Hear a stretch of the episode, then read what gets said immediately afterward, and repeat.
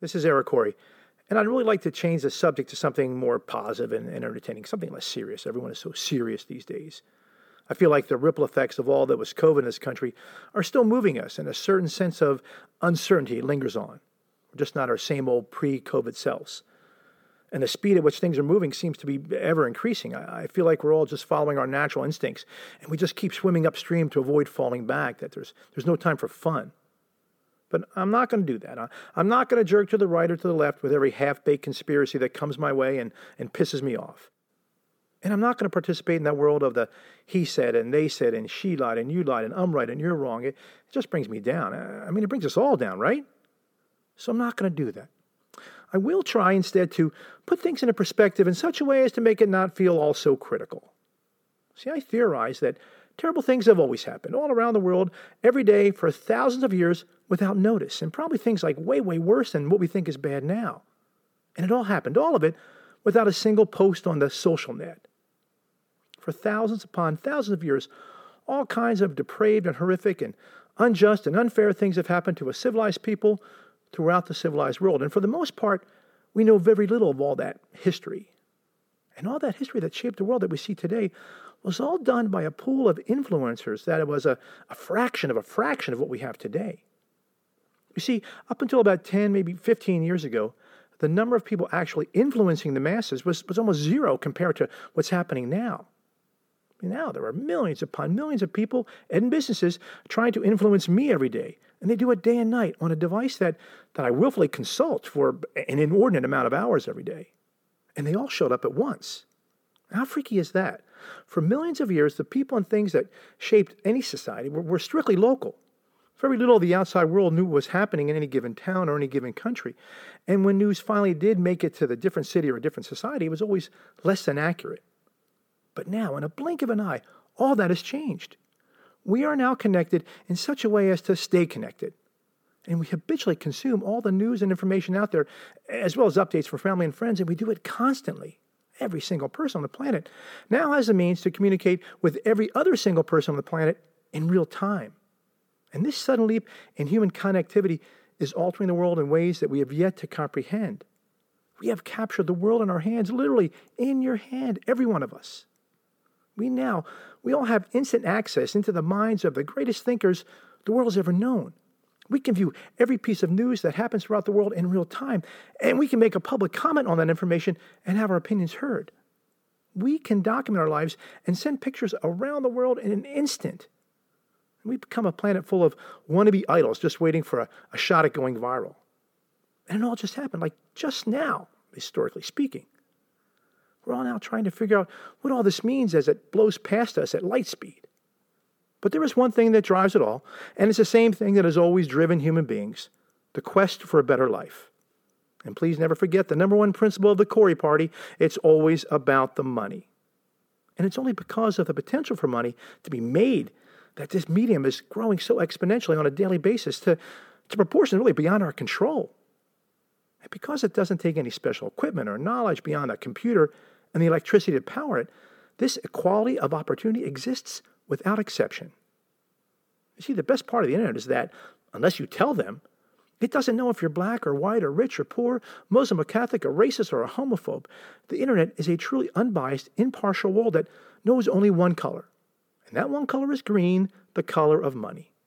If you can create content that, say, uh, 100,000 people consume with each offering, well, then you're a self sufficient, contributing member to a civil society making money with your particular skill set, whatever that skill set is.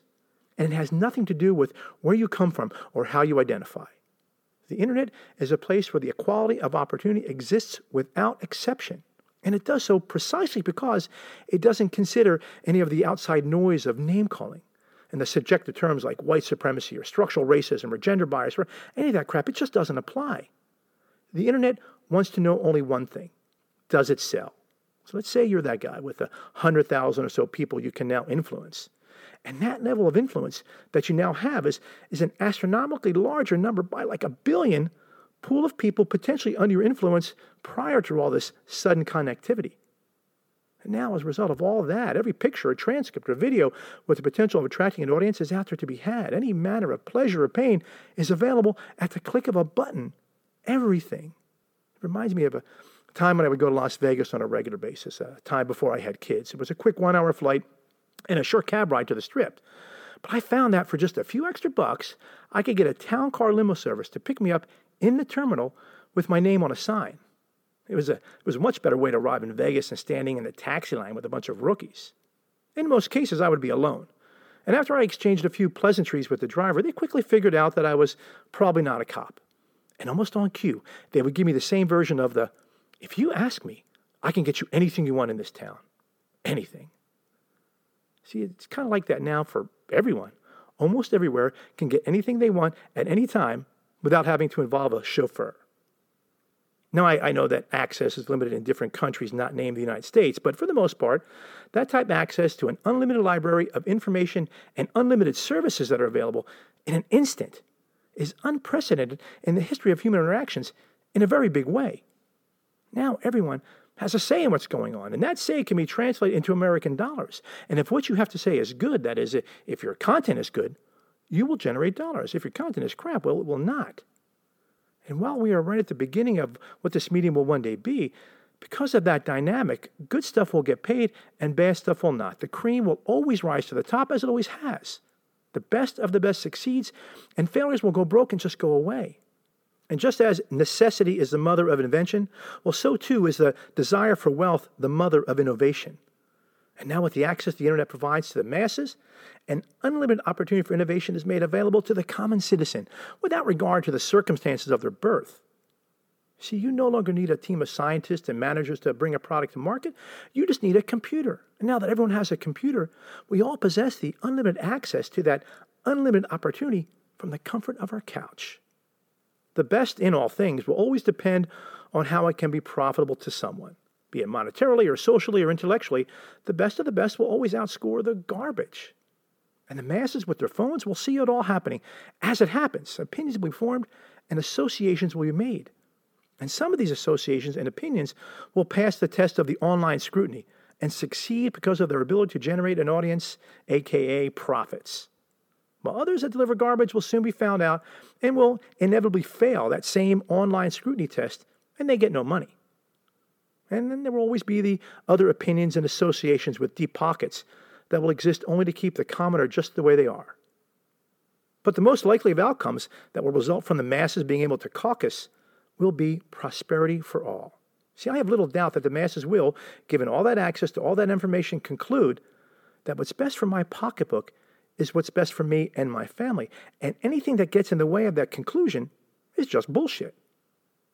As such, the conclusions will be self evident. And once we get past engaging those who distort the facts, we will conclude that the thing that got us here in the first place is also the same thing that will unlock this deadlock and reveal the, the prosperity that sits there, awaiting our revelation that it was never locked up in the first place. This will take many, many years to shake out naturally, but our inevitable revelation that prosperity for all is far superior to the current state of affairs that favors the few. It's just unfortunate that it will not happen swiftly enough, even though the outcome is certain. That occurred to me sometime post of March 2020 that maybe we tap into the potential of artificial intelligence to help us determine the best path forward for everyone during those disastrous years. By using AI, we could have taken the poison of politics out of that decision making process and gotten an impartial opinion. And with so many lives at stake, how in the hell could we have not? We absolutely have the computer power to run those scenarios of implementing certain rules during that time. Computers that could have assisted in our decision making with a more scientific approach, right? I, I mean, I got to believe someone must have been given that duty. And just like this instantaneous worldwide communication thing, this AI thing is also uncharted territory for us all. So don't go listening to the latest self assigned authority on the subject telling you the future with certainty because nobody knows. But if artificial intelligence is that impartial entity that can only act on the information provided, well, then getting the right information into the right AI computer should be used to, to generate viable policies to bring about the things that we all want. Things like lower prices and higher incomes, for example. Makes sense, right? I mean, let's give AI a chance to tell us how things should be done economically, uh, to get us on that right path of lower prices and higher incomes. It's not like we're obligated to follow the instructions. I just think it would be a good idea to get a second, undistorted, unbiased opinion of where we are and where we should be going. Now, I am keenly aware of the long held first commandment of computer programming of garbage in and garbage out. And I know that every form of AI is susceptible to the pitfalls of that principle. So, without having personally screened and personally inputted the data myself, I mean, there was no way to be sure you're getting the straight poop. So, we're only left to speculate. Now, my speculation would be to input the historical data for this country only, starting from the beginning, the year 1787 when this Constitution was signed and enacted. Truly transparent and brutally honest empirical data entered into the Help Us Out program. Now, imagine what we would see. I can't imagine, but no one can. We can just guess. Now, my guess would be the obvious the impartial AI intelligence would tell us to keep doing the thing that got us here in the first place and to get rid of all the things that aren't working, and to do so without bias or regard for public status, rank, income, or background. Yeah, I know I'm dreaming again, but you all know what, will be concluded. It should be the duty of an enlightened people to utilize all they have at their disposal to determine what is best for the masses and their futures. And precisely because we have the technology, it's not unreasonable at all to at least run the program and ask the question. But you already know that will never happen. Because even if the government did agree to an AI audit, you can never trust the outcome. Because there is way, way, way too much money in play here every 12 months that they're not going to let a machine tell them how to divvy it all up. And that's why it will never happen.